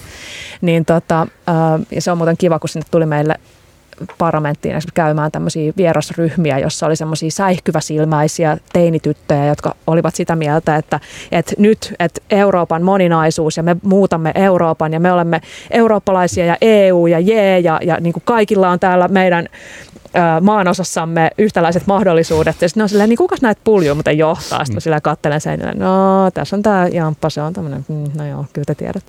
Mutta ehkä toivotaan, toivotaan, että sinnekin saadaan mm. jossain määrin jotain varianssia. No kuitenkin sitten jäsenmaissa näitä vaaleja käy paikalliset puolueet ja Suomessakin tuolla oli intoa tai ei, niin vaalikampanjat ovat käynnissä. Demarit sanovat, että we don't Brexit, we fix it. Kokoomus sanoo luotamme Eurooppaan. Minkälainen kuva teillä on tullut näistä Suomen eurovaalikampanjoista? No, mä, no ehdokkaat on innoissaan puolueet ihan kohtolaista työtä tekee. Yleisesti sanotaan, että nämä eurovaalit ei kiinnosta, mutta mä luulen, että äänestysprosentti nousee. Sehän on ollut hilkun alle 40 Joo, 42,2 oli mun veikkaukseni, että katsotaan mitenkä käy. Ja, ja, ja tota, Uskot sä, että sen nuoret, jotka nyt lähtevät nuoret, äänestämään? Nuoret nostaa. Nuoret on aktivoitumassa poliittisesti yleisesti. Nuoret ymmärtää, että iso osa, niin kuin keskeisimmät ilmastopoliittiset päätökset esimerkiksi tehdään Euroopassa ja EU:ssa ja pitää ottaa kantaa. Ja tämä on yksi tekijä.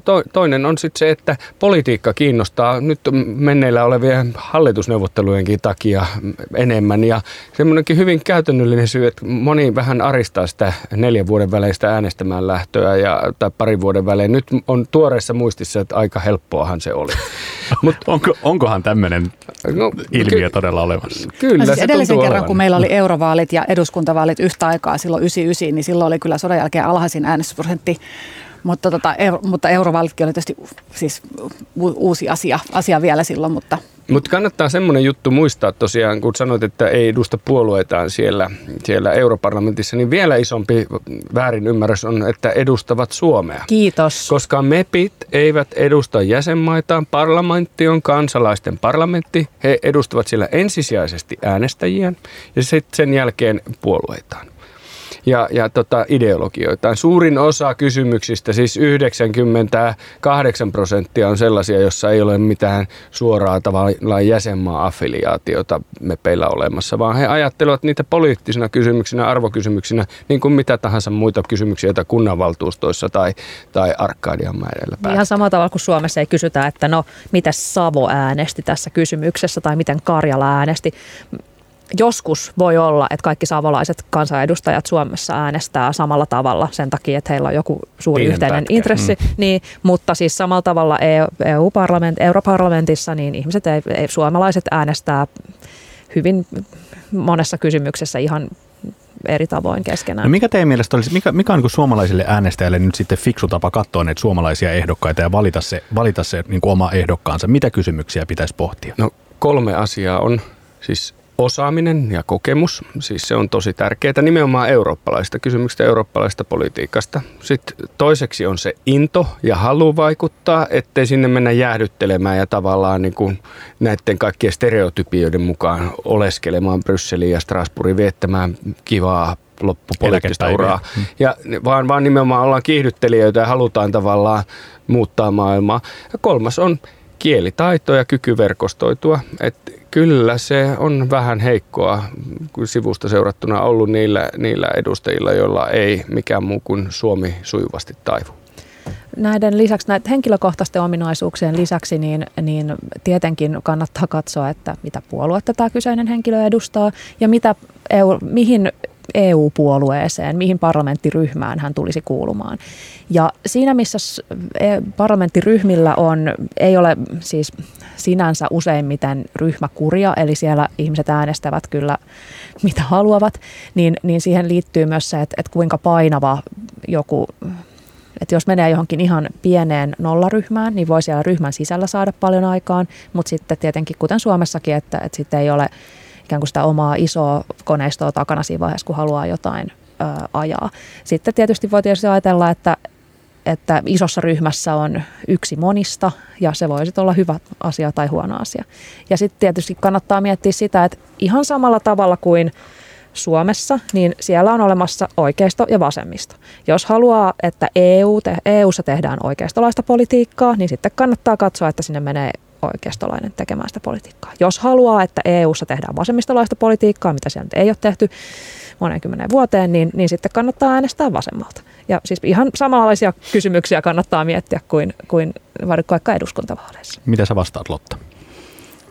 Nämä on mielestäni kaikki tosi relevantteja pointteja ja sitten tietysti tärkeää on, kun sitä omaa ehdokasta valitsee ja, ja perehtyy siihen, että mitkä on hänelle tärkeitä teemoja ja hänen ikään kuin omaa osaamisaluettansa, niin tietysti kannattaa sitten kannattaa sitten vähän katsoa, että ne on sellaisia aiheita, jotka jollakin tavalla liittyy Eurooppaan. Et ehkä jonkun verran meillä vielä vähän käydään sitä sellaista keskustelua, että, että, tota, että euro, euro vaalikampanjaa tehdään ikään kuin samoin argumentein kuin kotimaassa ja tämmöiset niin kuin, kysymykset, jotka ei ehkä millään tavalla ole kauhean aktiivisia tai eivät edes kuulu EUn toimivaltaan, mikä tarkoittaa siis sitä, että EUlla ei ole ikään kuin mahdollisuutta niihin puuttua, niin niilläkin näissä vaaleissa ratsastetaan puolin ja, puolin ja toisin. Eli joko pelotellaan tai sitten halutaan mennä tekemään sinne EU-hun sellaisia asioita, mitkä ei lainkaan ikään kuin sinne kuulu, niin, niin se on silläkin uhalla, että tämä tämmöinen toimivaltakeskustelu on tosi kauheata nörtteilyä ja viisastelua, niin, niin kannattaa kuitenkin selvittää ne perusasiat, että mitkä on niitä semmoisia kysymyksiä, mitä siellä EU voi ratkaista ja missä siellä ei ehkä kannata sitten kuluttaa ruutia. Kaunis asia on se, että me ollaan puhuttu nyt tunti 38 minuuttia ja täällä on molemmat muut keskustelijat käsi pystyssä. Tämä on mahtavaa. Niin, tämä liittyy siihen, mitä Maria sanoi, että oikeistolaista tai vasemmistolaista politiikkaa esimerkiksi kuulee usein sanottavan sosiaalinen Eurooppa, niin sit pitää pistää tavallaan myöskin, myöskin tiukille se puhuja, että mitä hän tarkoittaa, kun voi sosiaalipolitiikka, tuet, sosiaalituet, palvelut tai työmarkkinakysymykset ei, ei kuulu EUlle, mihin Lotta viittasi, niin, niin tavallaan ni, niissä mielipiteet eivät ta, samalla tavalla merkkaa, vaan pitää kysyä, että mitä se sosiaalinen Eurooppa ajaa tarkoittaa sitten kunkin kohdalla. Mutta suomalaisista mepeistä pitää sanoa, että meillä on ollut eri oman sen niin kuin hyvä onni suhteessa siihen, että tämä suomalainen vaalijärjestelmä tuntuu sopivan hyvin näihin eurovaaleihin, kun monissa muissa maissa on näitä listavaaleja, jossa sitten päätyy ehkä vähän karikatyyrimaisesti näitä dinosauruksia jäähdyttelemään sinne tota Euroopan parlamenttiin, niin meillä tämä tämä vaalitapa pakottaa tavallaan siihen, että, että äänestäjät näkee, että kuka on innostunut ja motivoitunut sinne menemään. Tarvitaan kompetentti, tun, valtakunnallisesti tunnettu ihminen, ehdokas, mutta myöskin tarvitaan se oma innostus ja tekeminen, jotta sen henkilökohtaisen äänimäärän voi kerätä. Niinpä Suomella on varmaan ollut yhdet laadukkaimmista mepeistä niin kuin usean parlamenttikauden ajan.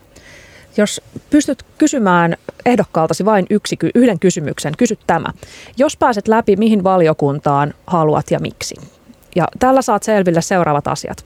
Ensinnäkin, onko tämä, niin. tämä ihminen ymmär, tietääkö että millaisia valiokuntia siellä on ja, ja mit, mitä näissä asioissa mit, mitä näissä valiokunnissa on viime aikoina pohdittu. Onko hän asiantunteva sillä tavalla, että hän pystyy ottamaan jotain kantaa siihen, että, että onko näissä valiokunnissa tehty hyviä vai huonoja päätöksiä. Ymmärtääkö hän, että, että missä siellä on valtaa ja missä on hänen oma vaikuttamisen paikkansa, koska tietenkin siellä, kuten monessa muussakin maassa ja, ja vaikka Suomen eduskunnassa, niin iso valta asuu siellä itse asiassa valiokunnissa ja siellä tehdään merkittävimmät päätökset salissa sitten vaan äänestytetään.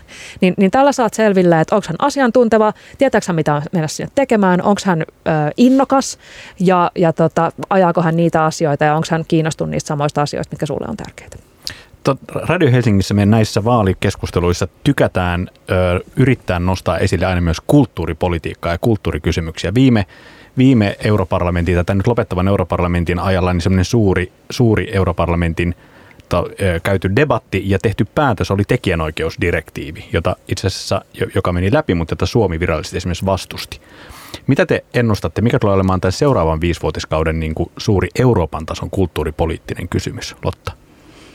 Mä just, mä meinasin aloittaa tämän vastauksen sanomalla, että tämähän on taas just näitä vaikeita aiheita, jossa se EU-toimivalta on tosi, tosi rajallinen. Eli semmoista niin kuin ajatusta, että e, tehtäisiin jotakin eurooppalaista yhteistä kulttuuripolitiikkaa, jonka, joka sisältäisi jotakin lainsäädäntöä, rahaa, joka edistäisi jotain tietyn tyyppistä kulttuuria tai tukisi jotakin tämmöisiä toimenpiteitä, niin varsinaisesti semmoista ei ole. On toki erilaisia tukiohjelmia ja muita ratkaisuja. Eikö mutta, tekijänoikeusdirektiivi ollut juuri Niin, mä olin just tulossa tähän, että EU-politiikan hankaluus on tietysti vähän se, että esimerkiksi semmoinen iso asia kuin sisämarkkinat – jossa kysymys on siitä, että siis ihmiset ja palvelut ja pääoma Ja tavarat. ja tavarat liikkuu vapaasti siellä EUn alueella, niin se on semmoinen kokonaisuus, jolla on tosi paljon erilaisia vaikutuksia.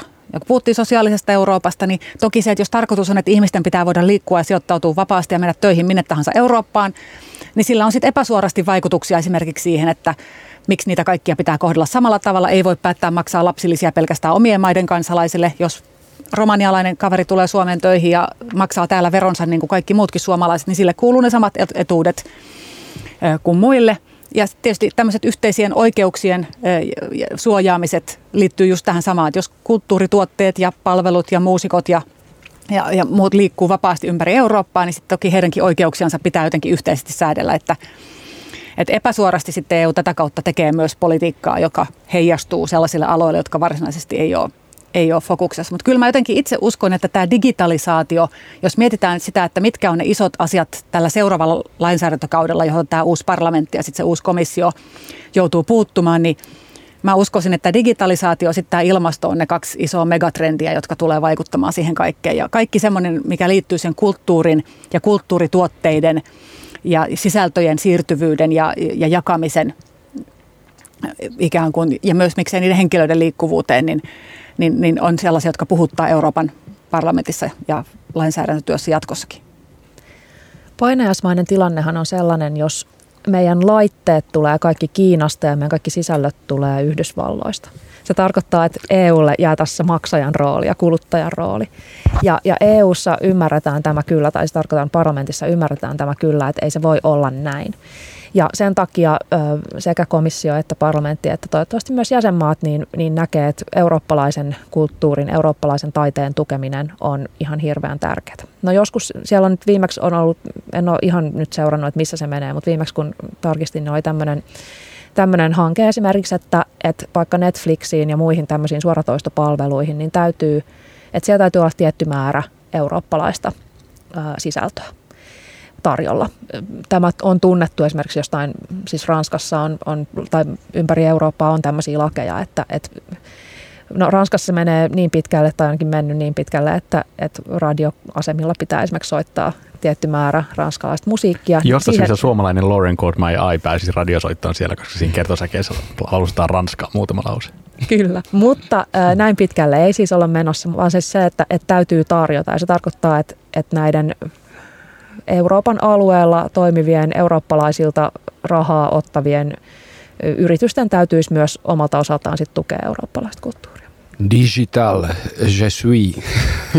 Mutta toi, mä lähtisin ihan samoista teemoista. Että kyllä tämä niinku tietotalous, digitaalisuus, digitaaliset sisämarkkinat, niin, niin siinä tullaan tätä kulttuuripolitiikkaa ehkä eniten. Niin kuin tämä myöskin tämä tekijäoikeusdirektiivi osoitti, niin kulttuuripolitiikkaa eurooppalaisella lainsäädännöllä koskettamaan kaikkein eniten. Ja tämä oli hirveän hyvä tämä Marian mistä tulee laitteet ja mistä tulee sisällöt, niin kuin huoli Euroopalle. Se on myös datan käytössä, data, joka on tavallaan se maailmantalouden ajuri tällä hetkellä ja tulevaisuudessa yhä enemmän, niin sen suhteen tavallaan eurooppalainen lähestymistapa on erilainen kuin kiinalainen ja amerikkalainen. Ja näissä, että kuka omistaa dataa, miten sitä saa käyttää, niin, niin, niin, niin se tulee olemaan semmoinen iso globaali kysymys, jossa eurooppalaisten pitää löytää se oma roolinsa.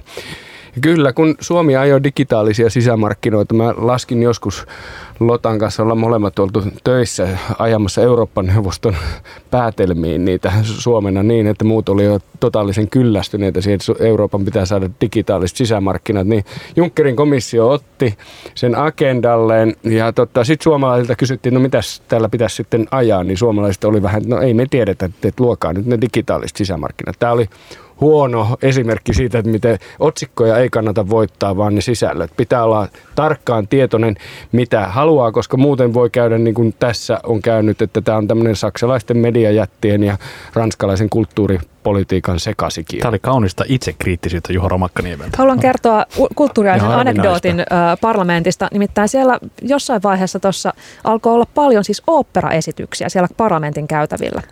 Ja, ja jossain vaiheessa mietin, siis siellä MEPit saa kutsua tietyn määrän jotain vieraita ja tällaisia ikään kuin jotain järjestää näyttelyn tai kutsua opera tai whatever.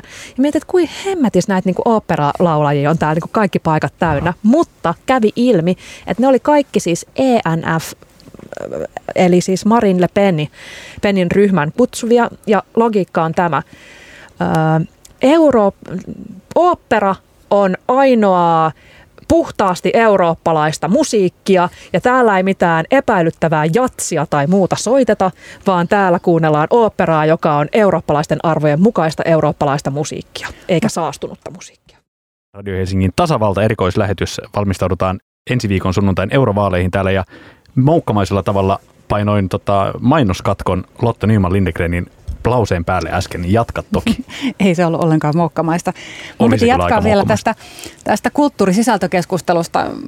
Tuota, Maria tuossa äsken sanoi, että haasteena Euroopalle on se, että, että tota, laitteet tulee Kiinasta ja sisältö tulee Yhdysvalloista. Ja kyllä mun mielestä siinä yksi iso ongelma on vähän se, että me ei olla myöskään Euroopan sisällä oltu kauhean hyviä keskenämme sopimaan näistä sisältöjen jaettavuudesta.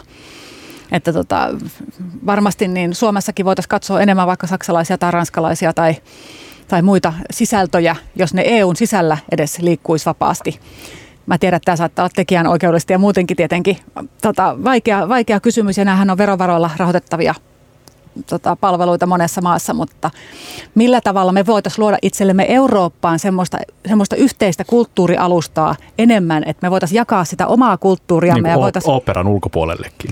Niin, että tota, onhan meillä näitä isoja urheilutapahtumia ja on euroviisuja ja muuta, mutta jos mua huvittaisi jonain iltana katsoa vaikka italialainen elokuva tai italaiset kanavalta, niin se onnistuisi. Sitten mä haluaisin katsoa huvikseen jonain iltauutiset, ensin peräkkään Ranskaa ja Saksan iltauutiset, että mä voisin vähän vertailla, että miten siellä, miten siellä tätä asiaa, tota, asiaa kertaa. Niin, niin, mm. niin, tota, niin tavallaan se, että miten me saataisiin Euroopan sisällä myös nämä meidän oma kulttuurituotanto liikkumaan vapaammin niin, että se ei olisi se amerikkalainen, ei olisi aina se helpoin ja ensimmäisenä tarjolla oleva vaihtoehto. Ja esimerkiksi radioissahan tämä toteutuu jo. Tätäkin lähetystä voi kuunnella missä tahansa Euroopan maassa, mm-hmm. EU-maassa, mutta sitten vaikka TVn puolella ei pystytä. Just näin. Mä ja, kuuntelen ja, ulkomailla jatkuvasti Yleä, siis joka aamu, ykkösaamua ja muita radiokanavia. Tätäkin aina silloin, tätäkin ehdottomasti silloin tällä.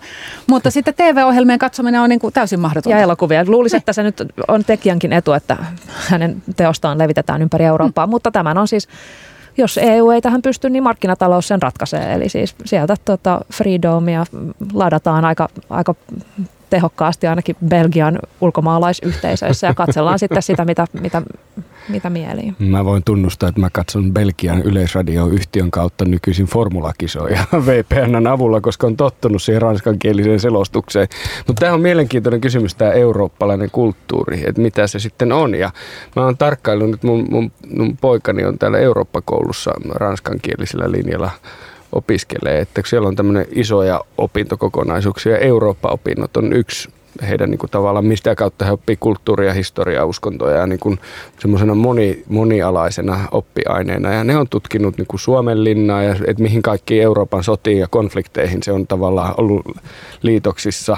Ja, ja, ja nyt koko kevään on niin kuin Rooma Rooman, antiikin Roomaa tutkinut ja että mitä, millä tavalla sen tavallaan kulttuuri ja, ja sen eri elementit, vaikkapa oikeuslaitos on, on vaikuttanut, tai vesijohdot, akveduktit, eurooppalaisen teknologian, tieteeseen ja yhtenäiskulttuuriin. Mm. Ja muistanpa itsekin, kun sanoin, että olen tämmöinen idealisti ja federalisti, niin 20 vuotta sitten johonkin kokoomuksen puoluekokouksen tein aloitteen, että EUn ainoaksi viralliseksi kieleksi pitäisi saada latina koska se olisi reilua tasapuolista. Se on meille kulttuurillisesti ollut satoja vuosia sitten yksi yhteiskieli, ja sitä kukaan ei äidinkielenä puhuisi, niin se olisi tasavertaista. Mutta nythän Ehkä Brexit sna- hoitaa tämänkin. trolli oli tuo.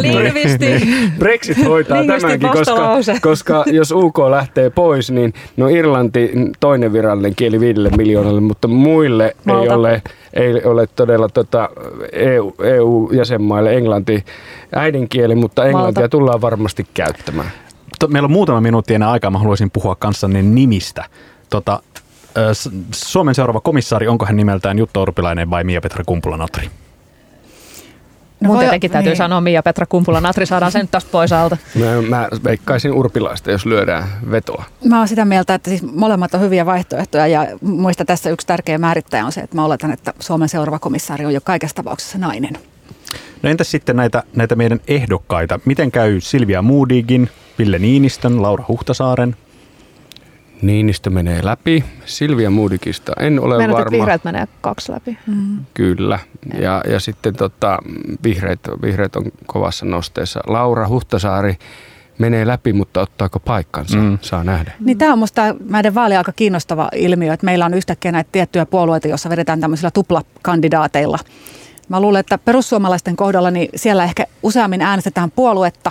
Mä en tiedä, tai ajattelisin, että perussuomalaisia äänestävälle sillä ei ole ehkä niin suurta merkitystä, että kuka se, kuka se henkilö on, mutta siellä todella, niin kuin Juha sanoi, niin tilanne on se, että, että ei voi olla, siitä lopullisesta kokoopanosta ei ole mitään varmuutta. On mm. hyvin epäselvää, että ketkä sinne lähtee. Vasemmistoliitolla on tietysti ollut vähän tämä sama ongelma kuin, kuin Merja Kyllönen Ilmoitti, että ei ota että ei ota paikkaansa. Ilmeisesti kakkosellakin lista, siis muutkin, muutkin, muitakin mukana olevia on sellaisia, joiden, joiden eurooppalaisesta innostuksesta on, on, on pientä, pientä epäselvyyttä. Mutta Se, tota, se antaa kyllä huonon kuvan näistä vaaleista ja siitä tavasta, miten puolueet näihin suhtautuu.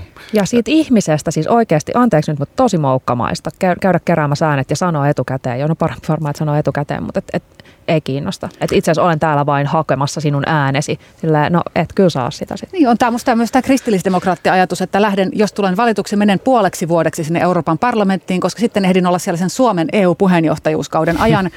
Ja sitten sen jälkeen voin palata kotimaahan. Ikään kuin siellä puolessa vuodessa saisi mitään erityistä aikaiseksi, muuta kuin voisi hyötyä siitä, että Suomen, Suomen puheenjohtajuus on Tämä on täällä. demokratian- Kyllähän ne kehtaavat. Kyllä, tämä on demokratian halventamista. Onneksi- Älkää tehkö niin. Älkää, älä äänestä ihminen, joka kuuntelee, että älä äänestä sellaista ihmistä, joka ei oikeasti halua sinne parlamenttiin. Just näin. Demareillahan on, Demareilla on mielenkiintoinen sukupolvien välinen taistelu. Samasta paikasta kilpailevat Eero Heinäluoma ja Mikkel Näkkälijärvi. Hmm.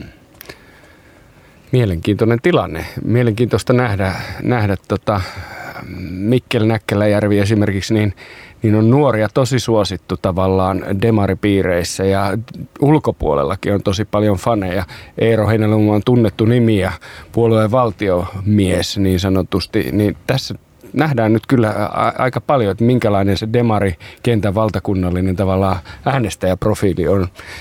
Nostit mun mielestä hirveän hyvän taisteluparin esiin. Mm. Pitää paikkansa. Siis sen heinäluomaa en tunne niinkään. Näkkäläjärven on nähnyt ikään kuin in action. Hän, olen nähnyt hänen tekevän työtä ja täytyy sanoa, että siinä on kyllä, siinä on kyllä tyyppi, joka menee pitkälle. Se osaa hommansa. Onko jotain muita nimiä, että teillä on vielä tarttunut tutkaan?